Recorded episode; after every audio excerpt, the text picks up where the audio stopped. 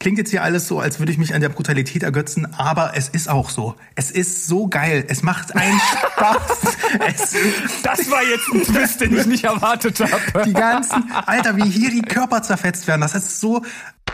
Hallo, hier ist Berg. Und hier ist Steven. Herzlich willkommen zu Steven Spoilberg.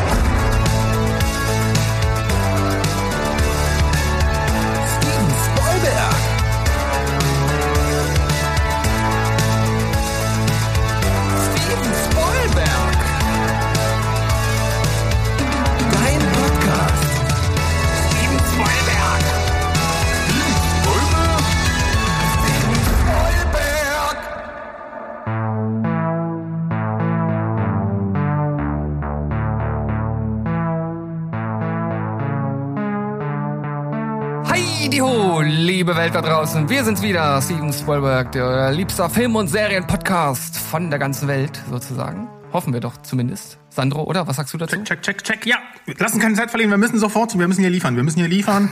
äh, äh, Steven ist da und der Steven hat nur ein kurzes, kurzes Zeitfenster und äh, wir müssen hier, wir müssen, das muss jetzt hier, das muss jetzt einfach alles raus, alles raus, was keine Miete zahlt. Es, es muss es muss alles raus und ich kann euch eins, eins sagen, bevor wir hier einsteigen. Seid froh, dass ihr nicht vor der Folge dabei äh, seid, wenn wir hier organisatorische Sachen äh, klären. Ihr würdet äh, denken, wie es, es kommt niemals zu einer Folge mit diesem mit dieser Chaosbande, aber irgendwie schaffen wir es immer wieder. Wir reißen uns zusammen, wir sind hier und dann geht's richtig rund. Immer dieser Blick hinter die Kulissen. Also das hätte niemand erfahren jetzt, ne? Aber aber ja, jetzt kann ich ja, jetzt kann ich auch schon mal sagen. Also ähm, ein, ein, es gibt einen Film. Ähm, ach, lass uns, lass einfach gleich mit dem anfangen, Steven. Ja, lass einfach mit Heart of Stone anfangen.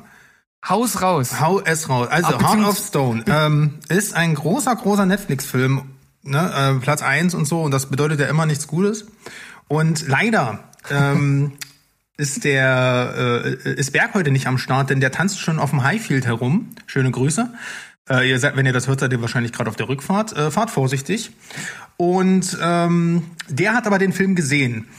Der Mo wiederum, der ist auf allen Vernissagen, äh, gerade im Louvre wahrscheinlich irgendwo unterwegs, der hat keine Zeit, äh, sich irgendwie so einen belanglosen Netflix-Film anzugucken. Der Steven wiederum, der hat eigentlich Bock, sich so einen Action-Gurken reinzuziehen. Der hat es aber bisher nicht geschafft. Und als wir heute kommuniziert hatten, also am Tag der Aufnahme Donnerstag, ähm, ja, Steven, hast du, hast du Hard of Stone geguckt? Können wir den heute besprechen? Hat er gesagt, nein. Aber ich habe dann, warum auch immer mit mir diese Information gegeben hast, gleich eine Zahnreinigung. Und wenn ich danach nach Hause komme, ziehe ich mir Hard of Stone rein. und danach können wir den zusammen hier, äh, zusammen im Podcast besprechen. Ich so, geil, alles klar. So. Also Steven, erzähl doch kurz, wie es weiterging. Nicht, dass das klingt alles so Ja, unreal, gu- wenn ich das sage. Ja, ku- kurze Zeit später wurde mir gesagt, dass ich nach meinem Zahnreinigungstermin auch noch einen Termin beim Arzt habe, was ich nicht wusste. Huch, ich, da war der ich schreibe also Sandro. ich schreibe also Sandro. Äh, ich habe noch einen äh, Termin beim Doc. Könnte sein, dass ich das nicht mehr schaffe. Aber wenn ich es schaffe, sage ich dir Bescheid. Und dann äh, war ich relativ, ja, es, es war so grenzwertig. Also es war irgendwie noch im Bereich des Möglichen. Und dann ging es aber schon ein bisschen hin und her. Ich, ich krieg's gar nicht mehr genau Na, dann haben wir die zusammen, Zeit aber, erstmal, äh, die Aufnahmezeit erstmal eine Stunde nach hinten verschoben, damit du das trotz Stimmt, deinem Arzttermin genau. noch schaffst. Und dann haben wir so, alles klar, 18.30 es gibt ein Herz-Smiley im Chat, alle freuen sich auf Heart of Stone. Und dann kam DRL ins Spiel. Was haben DRL damit zu Dann tun? genau. Ja, ich, ich habe eine Nachricht bekommen, äh, ihr Paket ist in der Packstation. Ich so, yes, kann ich nachher abholen. Eineinhalb Stunden später äh, stand da auf einmal, es wurde zugestellt an den Briefkasten, also irgendwie doch abgeholt aus der Station. Dachte, meine Frau hat hat's, hat's gemacht und das war ein Fehler in der App, war aber nicht so. Und dann zwei Stunden später konnte ich das doch aus der Packstation abholen und da war dann ein anderes Paket drin. Dann musste ich bei der äh, musste ich das Paket bei der Post abgeben, damit es natürlich den äh, richtigen Empfänger zu äh, dass, dass der es bekommt und habe dann bei der DHL angerufen, habe währenddessen mein Essen zubereitet, äh, um dann doch noch 17:30 Uhr etwas vorgezogen mit Sandro dann die Folge ohne Hard of Stone machen zu können und habe während des Essens, äh, also das waren so 15 Minuten Zeitfenster, das ich dann noch hatte, habe ich sogar noch die erste Viertelstunde von Heart of Stone geguckt, um mir so einen kleinen Eindruck zu holen über das, was der Sandro uns gleich erzählt. Ja. Wahnsinn, oder? Also Super. hätte, hätte sich kein Regisseur der Welt besser ausdenken können. Also auf jeden Fall jetzt schon ein besseres Drehbuch als Heart of Stone, würde ich meinen. Und ähm, Aber wer, nichtsdestotrotz haben wir noch ganz schnell was aus dem Hut gezaubert, was ne überhaupt nicht, äh, also was überhaupt nicht geplant war und was mega spontan ist, denn man quasi direkt vom Highfield, Infield, ne? Also hat Berg noch eine kurze Review für uns eingesprochen. Ähm, eine, eine Kurzreview zu Heart of Stone, die, ähm, also ich weiß nicht, Steven, hast du die schon gehört? Nee, ich lasse mich jetzt überraschen, damit ich da halt äh, direkt darauf reagieren kann. Ja, genau. Äh, geht mir genauso und äh, ich glaube nur, ich weiß, dass es nicht so gut ist. Aber lasst uns mal zusammen reinhören und dann reden wir, rede ich nochmal über den Film. Es könnte sein, dass wir jetzt noch einen Rentzone-Jingle hier hören werden, aber wer weiß das schon. Das ist die Rentzone.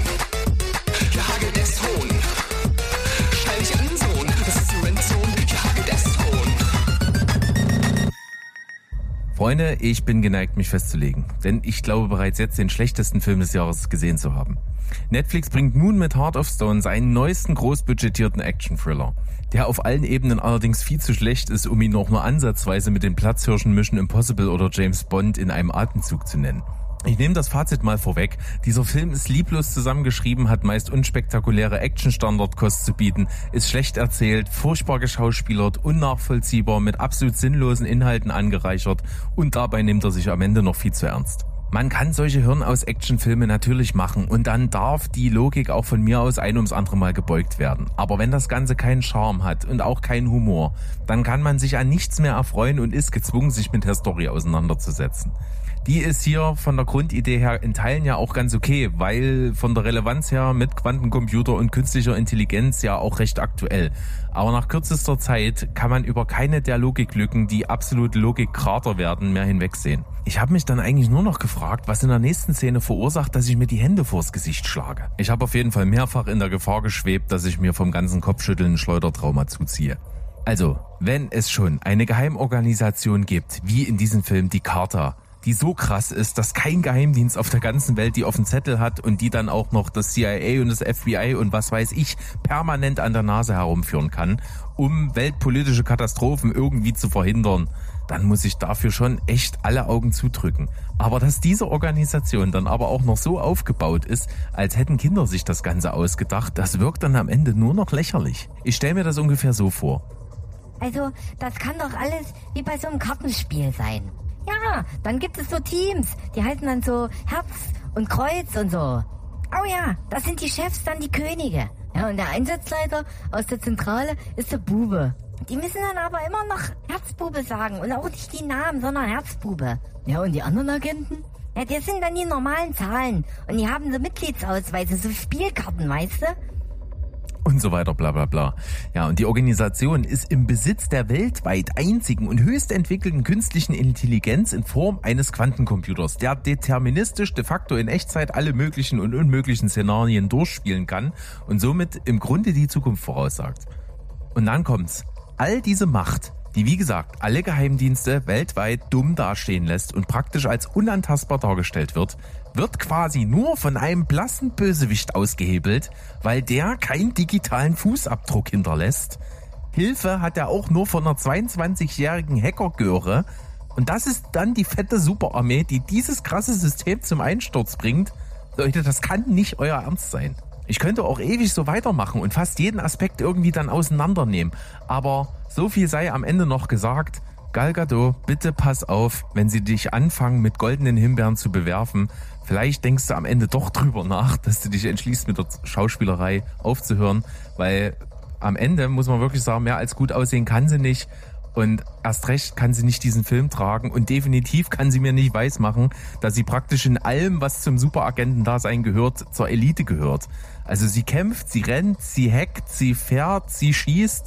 Im Grunde macht sie all das, was Ethan Hunt und James Bond auch machen und noch mehr. Und das Allerschlimmste am Ende, wir haben ja zwar durchweg diese ganze Kartenspielästhetik, mit der auch symbolisch gespielt wird, aber den ganzen Film über ist von Essern nicht ein einziges Mal die Rede. Daher befürchte ich, dass uns da gegebenenfalls noch eine Fortsetzung ins Haus steht und am Ende bleibt mir nur zu sagen, Heart of Stone ist absolut schmerzhaft und kriegt von mir 1,5 von 10 Punkte. Jo, ich, ich würde mal sagen, das war eine Reaktion. Äh, Eine gute. Steven, ähm, ich frag dich mal so. Hattest du Bock auf diesen Ja. Film? Wie geht's dir nach der ersten Viertelstunde? Und wie geht's dir nach der ersten Viertelstunde im Zusammenspiel mit Bergs Review? Das ist jetzt tatsächlich sehr spannend. Also ich habe von dem Projekt tatsächlich erst vor kurzem gehört und es wurde ja so ein bisschen angepriesen wie die wahrscheinlich neue James Bond-Reihe mit einer weiblichen Agentin, gespielt von Gal Gadot. Da habe ich natürlich erstmal aufgehorcht, weil ich fand sie in ihren bisherigen Auftritten eigentlich äh, recht passabel. Äh, neben ihren äh, hübschen Aussehen, so wie unser Lieblingsshow, wie Berg das gerade hier äh, so ein bisschen in den Vordergrund gestellt hat. Er ist, ja, er ist auch viel geil auf Gadot. Ja. Und deshalb habe ich mich schon ein bisschen auf den Film gefreut. Du hast es ja schon gesagt.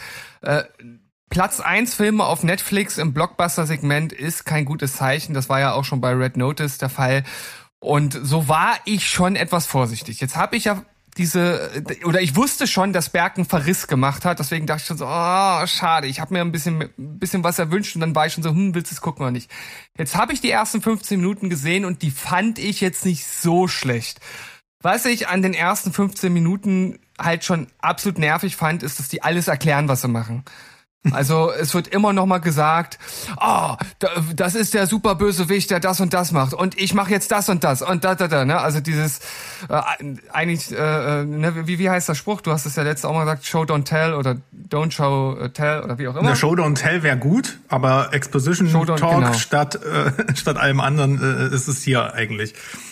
Genau, und das war schon in den ersten 15 Minuten irgendwie andauernd der Fall. Und dann kam natürlich noch der Herr Schweighöfer ins Bild, der irgendwie nie in solchen Filmen für mich eine gute Rolle äh, macht. Ähm, da war ich auch ein bisschen abgeturnt. Aber trotzdem fand ich jetzt die ersten 15 Minuten so als Auftakt okay. Es war jetzt nicht so, dass ich sage, irgendwie Vollkatastrophe. Weil all das, was Berg jetzt negativ beschrieben hat, kommt dann erst danach. Das kann ich ja jetzt noch nicht einschätzen. Ja, das ist wahr. Also ich, ich denke, man kann sich auch darauf einigen, man wird nicht viel Gegensätzliches, glaube ich, hören. Der Film ist ein Klo. Ja, das ist äh, austauschbare ähm, Streaming, Agenten, Actionkost, äh, was man halt schon tausendmal gesehen hat. hat ne? Du hast gesagt Red Notice. Wir hatten vor kurzem diesen, diesen schrecklichen Ghosted. Ähm, und The Grey Man, obwohl den Berg ja gut fand, ich fand den auch ziemlich abstoßend. Ähm, deswegen auf Bergs Meinung in diesem, ich sag jetzt mal, in diesem speziellen Segment an Genre kann man jetzt auch nicht so viel geben. Also ich finde auch, er, er übertreibt es hier fast ein bisschen mit Verriss, weil 1,5 Punkte, da weiß ich nicht, da hast, du, da hast du ja nicht mal geschafft, einen Raum abzufilmen, ohne dass du gegen die Kamera rennst. Also das ist schon, in, in einer gewissen Art und Weise ist das wertig. Aber es ist halt eine Art Wertigkeit, die mit vielen, vielen Abstrichen, und das ist auch so ein bisschen das Problem, man also als ich von diesem Film gehört habe, als ich das Thumbnail oder das Poster gesehen habe, in seiner ekelhaften also das ist Künstlichkeit schon alleine und in dieser Glorifizierung von einem ähm, Hollywood-Darsteller, wo ich mir denke, was ist, und das soll mir jetzt den Film irgendwie schmackhaft machen, dass der Gal Gadot in so einem verschwitzten T-Shirt drauf ist. Also das haben wir in den 70ern mit Rambo auch schon besser bekommen. Ähm, ich, ich weiß nicht. Das ist, ähm, das ist halt irgendwie, ich erwarte da nicht viel. Und für das, was ich nicht erwartet habe, wurden meine Erwartungen erfüllt, wenn du mich folgen kannst. Es ist halt ein, ein absoluter äh, generischer Plot von der Stange. Das Schlimme an dem Film ist eigentlich, dass er so kurz nach Dead Reckoning rauskommt und im Kern die gleiche Story hat. Denn es geht hier um eine KI. Ähm, mhm. Also hart, also das Herz. Und deswegen auch Herzbube, äh, äh, Matthias Schweighöfer und so weiter. Und das, was hat, hat Berg ja alles schon erklärt in seiner äh, in seiner ähm, Schlumpfenstimmenverarsche, fand ich sehr gut. Ähm, es wird halt mit versucht mit bekannten Namen auf Teufel komm raus irgendeine Art Franchise zu installieren auf Netflix. Und das darauf könnte man sich ja freuen, wenn das schon mal irgendwie von Erfolg gekrönt war, aber ich glaube bis auf Extraction hatten wir von nichts irgendwie einen zweiten Teil bekommen. Und auch der hat nicht so wirklich eingeschlagen, äh, ich, ich weiß es nicht. Und äh, es gibt aber Aspekte an dem Film, die ich durchaus mag. Deswegen würde ich sogar sagen, der Film ist besser als The Grey Man, weil The Grey Man war, da war noch mehr Potenzial, was einfach verbrannt wurde und sich einfach und und und und noch irgendwie äh, ich, ich weiß es, ich weiß, das war, ich, ich kann es gar nicht mehr so richtig. Ähm, ich habe versucht, den Film zu verdrängen. Sorry. Ähm, der hat irgendwie wehgetan, weil er irgendwie charmant sein wollte und das hat er für mich nicht hinbekommen und nichts an dem und alles in dem Film war eigentlich super generisch, aber man hat einfach versucht ganz viel Hektik zu erzeugen und dadurch sollte der Film plötzlich irgendwie ja Thrill und Suspense oder sowas auslösen, was aber einfach nicht da war. Es war halt eigentlich eher unfreiwillig komisch und er war super hässlich. Also das teilte sich mit Heart of Stone. Heart of Stone ist super hässlich. Also, äh, wie hässlich kann eigentlich eine Wüste aussehen? Ey, Leute, das ist ein Hollywood-Film, da gibt's irgendwie auch Wüsten, ne? Also man muss ja jetzt nicht irgendwie in die Arabischen Emirate fahren, wie das jetzt äh, äh Tom Cruise machen würde, aber ihr findet schon irgendwo ein, weiß ich nicht, eine, eine Kiesgrube. Ja, wir haben selbst schon Musikvideos in Kiesgruben gedreht, die gibt es. Man, warum muss man sich dann in Stagecraft stellen oder vor einem Greenscreen? Das ist ja auch noch so schlecht gekiet und das ist, weißt du, das ist so, so suspekt. Die Filme kosten so viel und sind aber so proportional hässlich dagegen. Aber was trotzdem, und das ist halt, wie gesagt, mich hat das gar nicht mehr so gestört, weil du machst so einen Netflix-Film an, du denkst, ah, es ist wieder das gleiche Color Grading, ah, es ist wieder ein schlechtes Drehbuch, ah, keine Explosion ist echt, ah, äh, alles ist künstlich. Und das ist schade, dass man sich so mittlerweile dran gewöhnt hat. Was ich dem Film aber zugute halten muss, und ich glaube, das kam schon in der ersten Viertelstunde ganz gut raus, ähm, diese Ausgangssituation von äh, Geil Gadot, äh, Geil, oh, jetzt fasse, Geil, von, Geil Gadot. jetzt habe ich,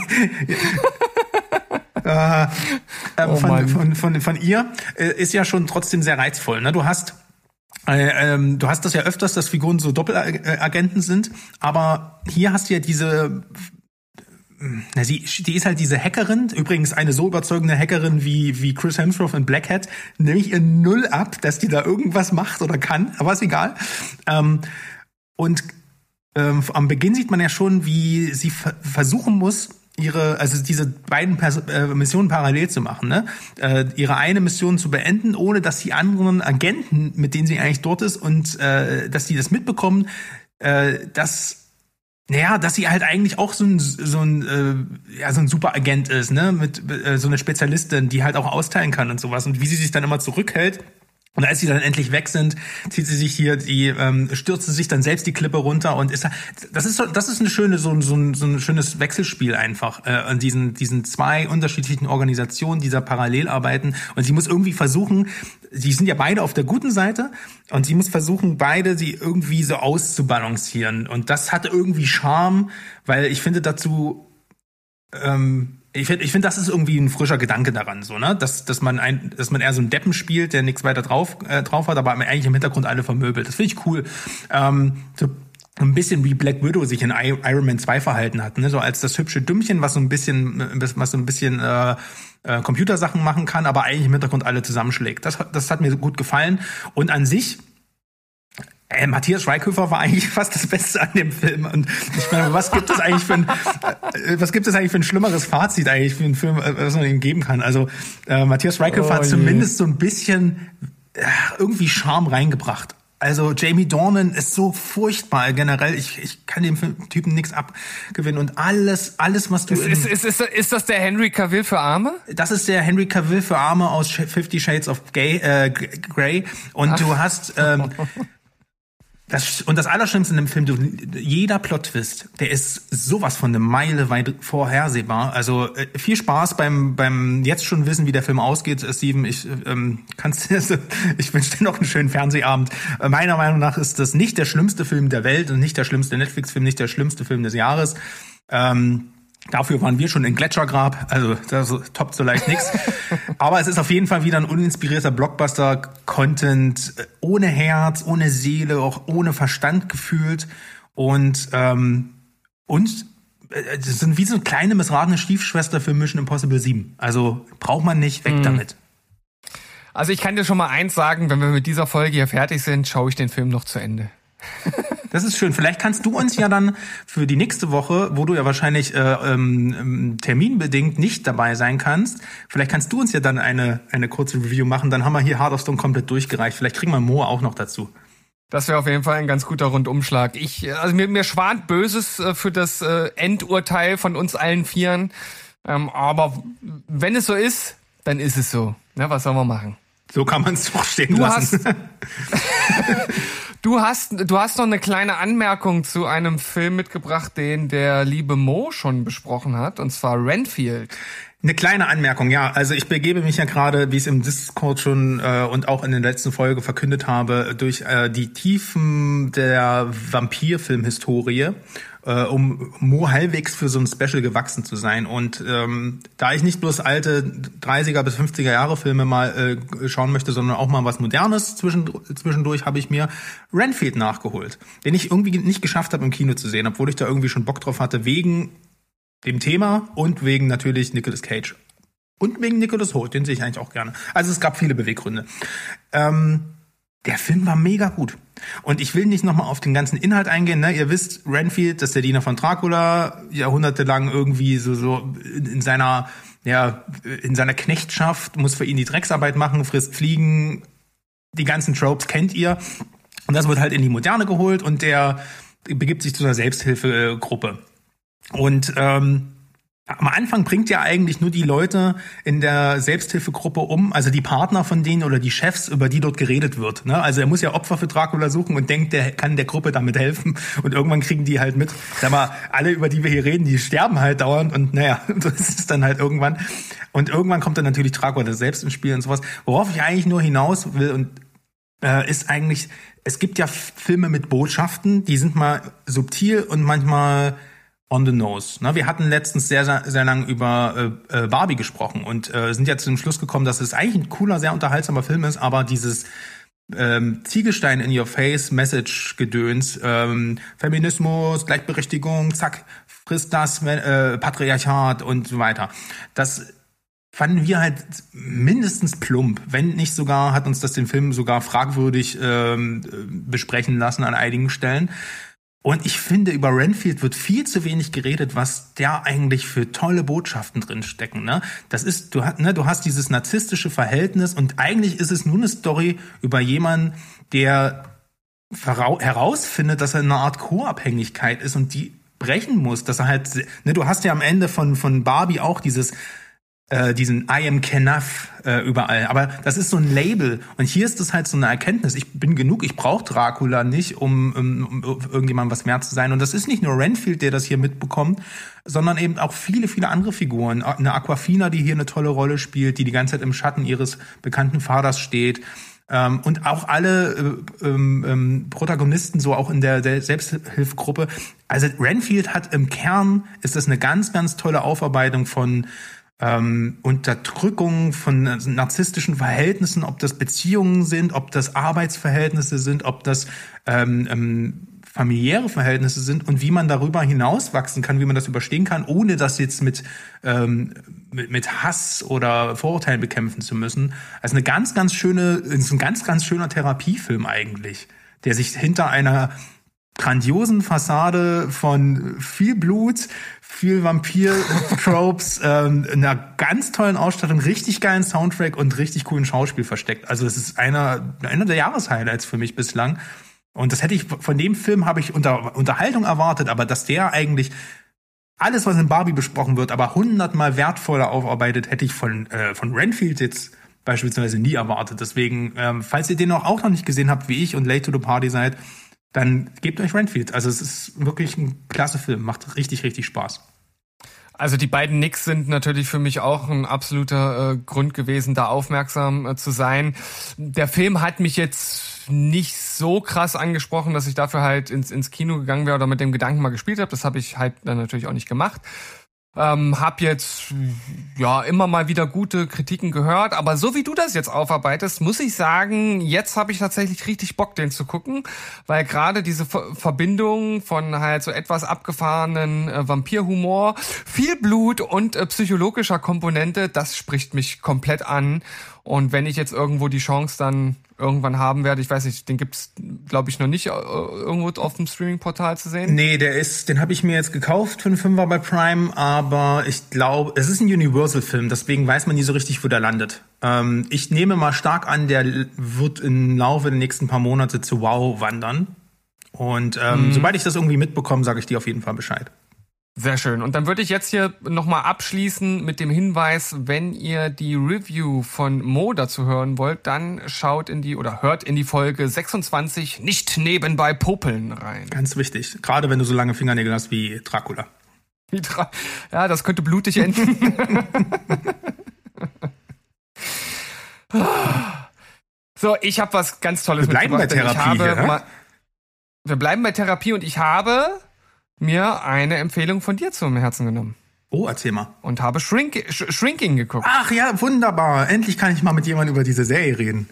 Und was soll ich sagen? Deine Empfehlung war natürlich absolut gerechtfertigt und wir beide hatten sehr viel Spaß mit der Serie. Jason Siegel als äh, Therapeut, der eigentlich selbst einen Therapeut bräuchte und äh, dann noch mit seinem äh, Mentor gespielt von Harrison Ford, der, der den Grumpy Old Man spielt, der aber irgendwo das weiche Herz halt in sich trägt.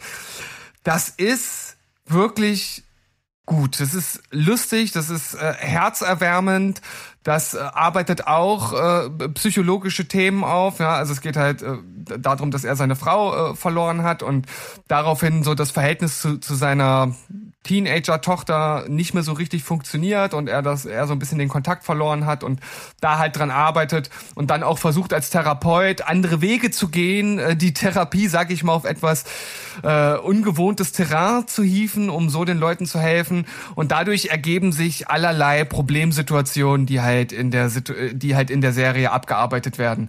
Das noch kombiniert mit dem wirklich, wirklich lustigen Nachbarpärchen, ja. Also ich habe mich über den Ehemann von nebenan habe ich mich weggeschmissen teilweise. Einfach, das ist, das ist so over the top äh, äh, gespielt, weil er halt irgendwie immer von seiner Frau runtergebuttert wird, aber irgendwo dann doch doch das Heft immer selbst in der Hand Ja. hat, aber immer einen lustigen Spruch auf, auf den Lippen hat und Das ist so schön, wie auch, das mit, auch später mit, mit den Stereotypen spielt. Ne? Du denkst am Anfang, okay, das ist diese Sorte von Charakter und der wird wird jetzt immer wieder für den Ja. gleichen Gag benutzt. Aber nö, es ist einfach so Ja. ein Typ, der sich damit abgefunden hat und seine Frau trotzdem über alles liebt. Und wir lieben den dann dafür halt. Voll gut. Und, und dann hinten raus aber auch dann mal äh, Stärke äh, zeigt Ja. in einigen Situationen, so was man dann halt gar nicht mehr so richtig erwartet hat. Also eine ganz, ganz äh, tolle Serie von Brad Goldstein geschrieben, der ja auch bei äh, ähm, Ted Lasso äh, selbst eine Rolle mitgespielt hat und ich glaube auch dort mitgeschrieben hat. Ähm, ein großartiger äh, Writer und ich finde auch, dass das Ende der Serie ist so, ein- so ein bisschen äh, bittersweet. Also es könnte auch einfach so stehen bleiben. Ich weiß gar nicht, ob es weitergeht oder nicht. Ob das sozusagen als Aufhänger für die nächste Staffel genutzt wird. Die allerletzte Szene. Ich weiß nicht, ob du mehr weißt. Ich glaube, es soll noch eine kommen, aber ich glaube auch wirklich nur eine zweite noch. Ähm, bin mir jetzt nicht ganz sicher, ja. Ja. Also es wäre. Ich, ich finde, dort, wo sie dann enden, das ist auf jeden Fall ein ganz geiler Aufhänger, weil ja so ein bisschen die, die Story-Arcs, die wichtigen, halt abgeschlossen sind jetzt am Ende der, der Staffel. Und äh, damit könnte man dann jetzt nochmal so eine, so eine andere, auch ernstere äh, Komponente aufmachen. Ich will noch mal eins sagen zu Harrison Ford. Ich finde persönlich ja, dass er eigentlich kein wirklich richtig guter Schauspieler ist. Also ich kann jetzt nicht irgendwie dir äh, Filme von früher sagen, wo ich wirklich sage, dort hat er überzeugt, weil er ein richtig geiler Schauspieler ist. Ich meine, er war halt ein geiler Indie. Ähm, er hat in, was weiß ich, in Air Force One oder in ähm, äh, auf, auf der Flucht oder so, hat er schon geile Rollen gespielt. Han Solo, ja, in Ich Star Wars. beruhige mich wieder, alles gut. Puh. Hat, hat er, das, das hat er alles sympathisch und irgendwo auch gut gemacht, aber er war jetzt nie so, wo ich sage, wow, was für ein Schauspieler. Und ich, ich finde auch hier ist es jetzt nicht irgendwie Oscar oder Emmy würdig oder was auch immer, aber ich finde, das hat er richtig genailt, die Rolle. Und das hat mir so viel Spaß gemacht. Ähm, also richtig, richtig äh, Props da an ihn und ich finde auch Jason Siegel, der ja für mich halt einfach wahrscheinlich auch für immer so ein bisschen äh, Marshall bleiben wird aus How I Met Your Mother, der hat das ja auch wirklich äh, super ablegen können, so ein Stück weit. Also absolute Empfehlung von mir. Äh, super schön. Also Jason Siegel rasiert hier alles wirklich und jeden, auch Harrison Ford. oh, das klingt falsch. Ähm, also er ist der beste Schauspieler äh, in, in dem Ensemble, wollte ich sagen, falls das jetzt nicht rüberkam. Ähm, und ich weiß, was du meinst mit Harrison Ford. Er ist kein Charakterdarsteller. Harrison Ford ist einfach zu eine, eine zu krasse Persönlichkeit ähm, als dass er das so richtig ablegen kann. Ne? Aber er ist halt, er ist, ich würde ihn vergleichen so ne, mit so einer Art Robert Downey Jr. Also er kann schon anspruchsvolle Rollen auch spielen, aber du hast immer diesen, du musst ihn immer irgendwie als Schambolzen darstellen. Ich glaube, so eine Art negativen Böse, bö, also so ein Bösewicht, der komplett, komplett devastated ist oder irgendwie, das kann ich mir bei ihm irgendwie so nicht vorstellen. Die Serie ist deswegen auch voll auf dem Leib geschrieben. Ich glaube, er hat auch selber gesagt, das ist das beste Drehbuch, was er je gelesen hat. Und er wollte ja nie in Serien mitspielen und hat quasi jetzt im, mit 80 Jahren diese Regel gebrochen für Shrinking. Und ja, letztendlich ist Shrinking die beste Entschuldigung für eine nicht ganz so gute Ted Lasso Staffel 3, weil, wie du schon gerade gesagt hast, das liegt maßgeblich daran, dass Bill Lawrence und Brad Goldstein halt zu Shrinking abgewandert sind und sich mehr darauf konzentriert haben und das Studio aber gesagt hat, Leute, Ted Lasso ist auch noch da, ne? Wir müssen das jetzt hier mal fertig machen. Ja, okay, ja, äh, ja, machen wir schon noch irgendwie fertig. So, das merkt man schon. Hier steckt ein bisschen das Herz drin, was wir in Ted Lasso Staffel 3 vermisst haben. Ähm, aber alles meckern auf hohem Niveau. Es ist, ich bin einfach froh, dass gerade da so viele schöne Serien auf Apple überhaupt entstehen und die gehört definitiv dazu. Also es gibt einfach keinen besseren Mix aus, ich könnte heulen und lachen die ganze Zeit. Also für mich jedenfalls dieses Jahr. Deswegen ähm, hört auf den Steven und hört auf mich. Shrinking gibt's auf Apple TV. Ähm, ist eine schöne Dramedy, ganz tolle Schauspieler und gibt dir auch was fürs Leben mit. Und ich will noch mal sagen, der Einstieg in die Serie ist auch absolut grandios, weil ich wusste gar nicht mehr so ganz genau die Hauptprämisse von dem Film. Ich wusste also nicht, dass er Therapeut ist. Und du siehst ja am Anfang, wie er da ein ziemlich äh, verlodertes äh, äh, Luffy-Leben führt mit, mit Prostituierten Ja, ja. und dann irgendwie am nächsten Morgen völlig versoffen auf dem Fahrrad irgendwie zur Therapie fährt und du denkst, er ist halt derjenige, der jetzt zur Therapie geht Genau, und und, sich dann dort in diesen, in diesen Sessel fallen lässt und halt sagt, so, wie kann ich Ihnen denn heute helfen? Und dann ich so, wow, okay. Und dann wartet cool. seine Patientin dort. Aber auch die Storyline mit der Patientin, die dann immer mal wieder so ähm, in, in, in Nebensächlichkeiten auftaucht, die, die geht schön zu Ende. Also du hast schon recht, das, am- der, der macht einen guten Punkt, äh, die, die erste Staffel. Ähm, und da sind ja noch mehr Themen drin. Ne? Du hast ja auch äh, PTSD und so ein paar Geschichten mit drin und äh, auch generell das Verarbeiten von Tod und wie macht man dann halt weiter und äh, Umgang mit Krankheit. Umgang mit, oh ja, also das finde ich zum Beispiel auch ganz, ganz toll, wie sich mit dem, mit dem Thema Alzheimer und dann dieser, naja, diesem nicht wahrhaben wollen. Das, Parkinson. Parkinson war das, sorry, nicht Alzheimer. Ähm, und dann aber eben auch wieder dieses, na, was will man am Ende seines Lebens dann halt machen? Man will halt aufräumen und man will halt die, die Frieden schließen mit seinen Angehörigen und dass das halt auch nicht so einfach ist, wie das sonst immer in so Romcoms ist, äh, aber trotzdem nicht auswegslos erscheint. Ich finde, das ist halt, wie gesagt, ach, schön. Einfach, einfach schön. Punkt. Dann äh, ich zum Abschluss noch den Hinweis. Ähm, Sandros Review findet ihr in Folge 19. Hier knallen die Knarren.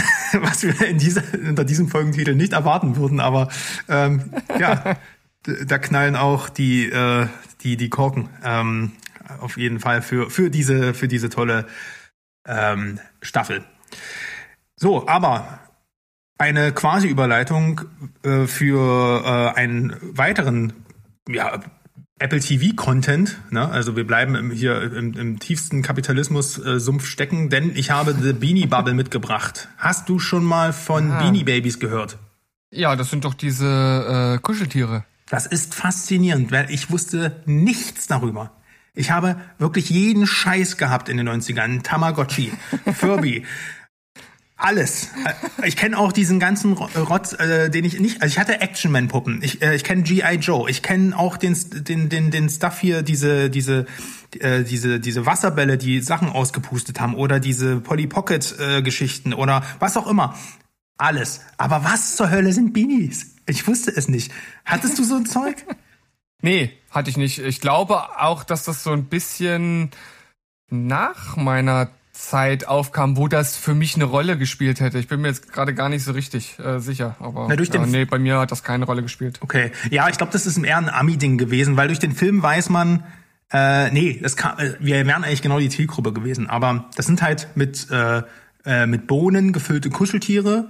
Und das Besondere davon ist, äh, daran ist, dass die in der USA, teil, also ein bisschen übertrieben ausgedrückt, wie Gold gehandelt wurden, also wie Wertanlagen. Das, ähm, dahinter steckt der Spielzeugverkäufer Ty Warner, der wird hier von Zel Zach Galifianakis von Hangover gespielt. Ein Name, den ich niemals aussprechen kann. Galiafinakis. Was? Galiafinakis. Oder Galifinakis? Nee, Geil. Galiafinakis und Gal Gadot, das ist doch gut. Das sag mal, da haben wir schon mal zwei geile Schauspieler hier untergebracht. Ich weiß es nicht, ich weigere mich. Hangover Dude. Und ähm, ähm, und der, also der spielt hier diesen diesen Taiwaner und die Idee zu diesen äh, Beanies kam den halt ähm, Anfang der 90er, beziehungsweise ging das alles schon auch in den 80ern los, ähm, die Entwicklung dahin. Und wir haben es halt hier mal wieder mit dem aktuell angesagtesten Stoff wahrscheinlich von ähm, ja, von Hollywood zu tun, nämlich äh, Produktfilm. Ja, wir haben letztens Tetris gehabt, wir hatten R und jetzt kommt Beanie Bubble. Ist, Minecraft ist, glaube ich, schon in Arbeit.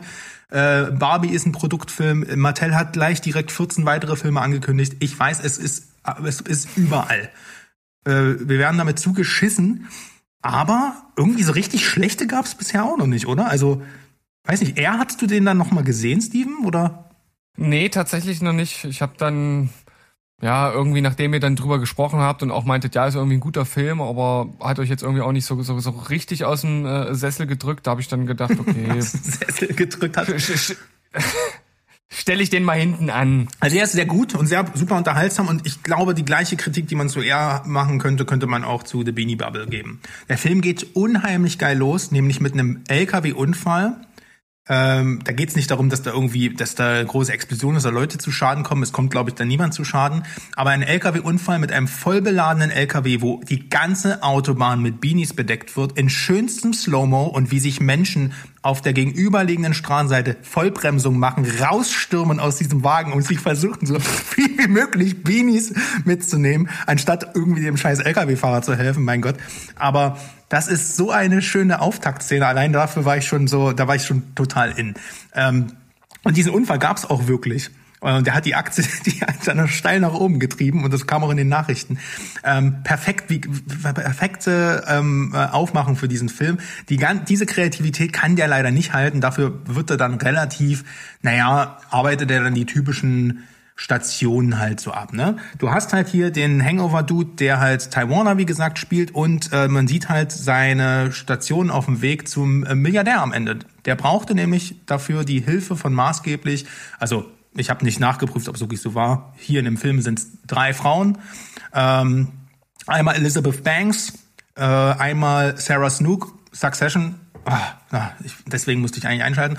Und ähm, Geraldine Visvantian, wenn ich den Namen richtig ausspreche, die ähm, eine junge Marketingassistentin war. Sarah Snook ist äh, sozusagen in den 90ern dann seine ähm, ja, Ehepartnerin sozusagen und ähm, Elizabeth Banks, habe ich jetzt nicht dazu gesagt, ist das schon in den 80er Jahren, wird beziehungsweise seine ähm, eher seine Geschäftspartnerin. So, und diese drei Frauen ähm, das, das wird dann so ein bisschen aus deren Perspektiven wird der Film erzählt, wie sie in verschiedenen Situationen mit ihm zusammengearbeitet haben und dabei ähm, ja dabei behilflich waren, diesen Kult, diese Figur und die Vermarktung dieser Beanie Bubbles zu zu schaffen letztendlich. Ähm, und das, die Clou des Ganzen ist, dass die zwar alle ihre Ideen ähm, alle ihre Kreativität und alle ihre ihr Vermögen quasi auch in dieses Beanie Baby Universum reingesteckt haben, aber trotzdem am Ende mit relativ wenig Geld aus der Sache herausgegangen sind, als Taiwaner selbst, der wie gesagt heute Milliardär ist. Der Film ist halt so eine typische Aufarbeitung von, äh, von so einer Erfolgsgeschichte, in der, ne, gerade in der USA, vom Tellerwäscher zum Millionär-Thema. Ähm, zeigt halt, wie sich Menschen durch Reichtum und Ruhm verändern. Und ähm, auch was ich halt ganz cool fand, so diese frauenfeindliche Business-Seite, äh, Businesswelt der 90er, obwohl man ja in einem so einen kindlichen Segment unter, unterwegs war. Ja, also stell dir hier Copy-Paste den Mattel-Aufsichtsrat äh, vor ähm, aus Barbie. Ich fand den wirklich unterhaltsam. Ähm, wie gesagt, äh, vor, vor allem die drei Schauspielerinnen glänzen. Der Film ist durch die, durch die Perspektivwechsel springt er immer so zwischen den Jahren hin und her. Das ist so ein bisschen ultra gekünstelt. Ich denke mir dann, als dann das sechste Mal die Zahl, äh, die, die, die Jahreszahl 1986 eingeblendet war, habe ich gesagt, ja, ich habe es verstanden. Es ist eine andere Zeitebene. Leute, wir sind hier, ne? Wir sind hier in Oppenheimer. Ähm, aber ansonsten, äh, dass der Film, der Film strafft das alles ganz viel und und äh, Time Warner wird hier als der Böse dargestellt. Aber das ist alles, es tut nicht weh, es ist super unterhaltsam.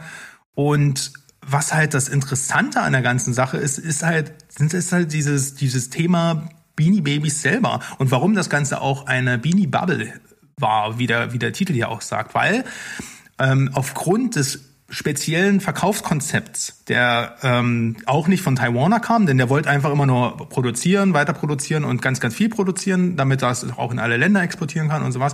Aber seine Mitarbeiterinnen haben ihn nämlich dazu geraten, da so eine äh, das Verkaufskonzept äh, Konzept so ein bisschen auf, ähm, naja, wie, auf Limited Editions sozusagen anzu, ähm, auszulegen. Ähm, denn die Beanie-Modelle wurden halt immer nur für einen ganz limitierten Zeitraum produziert. Und nach der Einstellung dieser einzelnen Modelle wird halt wurden diese diese diese Viecher da als retired, also äh, quasi wie in Rente geschickt. Und ähm, da gibt's halt dann auch noch äh, Ländereditionen. Zum Beispiel gab's halt einen, einen, einen germanischen Beanie Bubble, äh, ein Beanie Bärchen und sowas. Den gab's halt nur in Deutschland und sowas, so ne, ganz süß. Und dann gab's halt zwei unterschiedliche Größen, kleinen äh, Beanie äh, Beanie Babies, glaube ich, und Beanie Buddy. Ja, egal. Zwei so. Und dann hatten die immer noch so herzförmige Anhängerchen dran, wo dann so kleine, wo dann der Name des ähm, ähm, des, des Beanies drauf stand und so ein Gruß und sowas. Und das alles führte dazu, dass man da wunderbar Limited Editions schaffen konnte. Und ähm, wie gesagt, irgendwann kam es zu einer Art Spekulationsblase, wie das Ganze, ähm, äh, wie man sich da am meisten äh, als Sammler was, was quasi Wert zurücklegen konnte. Ne? Und bei den Konsumenten dieser Beanies, also, also bei den Fans, wie auch immer du ihn nennen willst, wurden aufgrund einer des schon doch recht geringen Verkaufspreises von so einem Ding äh, und einer limitierten Auflage, die es halt immer wieder gab, wurden halt Hoffnungen auf Preissteigerungen geweckt, wenn die Dinger irgendwann nicht mehr produziert werden, die du dann, dass du dann sozusagen eine Geldanlage schaffen kannst, auf eine sehr, sehr einfache Art und Weise. Und die führten halt dazu, dass die Kuscheltiere als Spekulationsobjekt genutzt wurden. Dadurch gewannen die Dinger ganz, ganz schnell an Wert. Ne, die, der anfängliche Preis so von fünf Dollar ähm, äh, im Jahr 95 ist dann bis auf 250 Dollar ein paar Jahre später angestiegen. Und dann gab es diese Beanie Baby Blase, die Ende der 90er dann sozusagen platzte. Und das zeigt der Film. Und zwar platzte die, nachdem Teil der Idiot die Einstellung der Serie 1999 bekannt gab. Und die Auswirkungen auch auf die, auf die, auf die Käufer dieser Beanies, das wird ganz schön gezeigt. Hätte es noch ein bisschen mehr machen können. Ähm, hätte mir fast eine Dokumentation im Anschluss dazu gewünscht. Ähm, Ne, da gab es zum Beispiel eine Familie in Kalifornien, die hatte zu einem Zeitpunkt mehr als äh, 100.000 äh, Dollar investiert. Um, und nachdem diese Blase geplatzt war und die Dinger plötzlich nichts mehr wert waren, äh, ja, war, waren die halt finanziell ruiniert. Und heute werden die halt im, im seltensten Fall, äh, also nur in Einzelfällen wesentlich über ihren anfänglichen Wert gehandelt. Und da wird das halt sozusagen äh, über, ähm, unterbunden.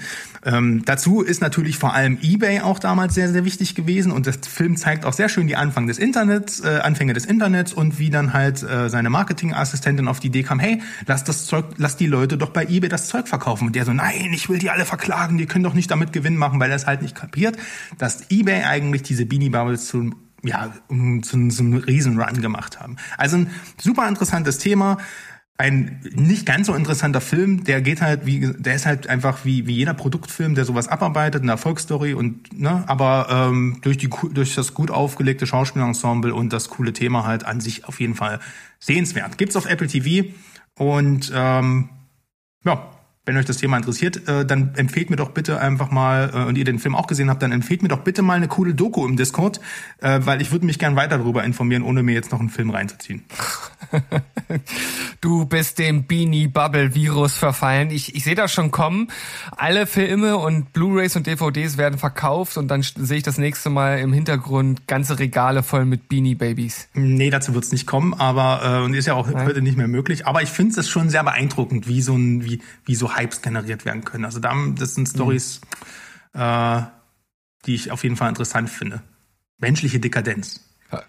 Ja, also ich habe natürlich als jemand, der zurzeit sehr viel auf äh, Apple Plus unterwegs ist, natürlich auch von dem Film äh, bisschen was mitbekommen, weil er mir halt auch immer angeboten wird und die Auswahl da ja auch relativ begrenzt ist auf Apple Plus, aber dafür die Qualität, wie wir ja gemerkt haben, recht hoch ist. War aber jetzt kein Film, der mich tatsächlich direkt angesprochen hat. Und ich muss auch sagen, auch jetzt sehe ich da schon irgendwie noch andere Filme, in meiner Watchlist ein bisschen weiter oben als den. Also dafür war mit, du hast jetzt zwar ein sehr ausführliches Plädoyer gegeben, aber keins, das mich direkt irgendwie richtig angefixt hat. Ja, das Ding ist halt auch, ich finde das Thema halt so spannend, eigentlich den Film gar nicht so sehr. das hat man, glaube ich, jetzt ein bisschen gemerkt.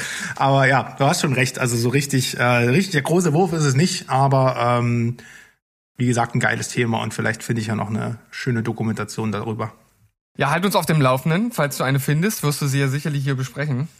Und äh, ich werde jetzt äh, in den Flugmodus gehen.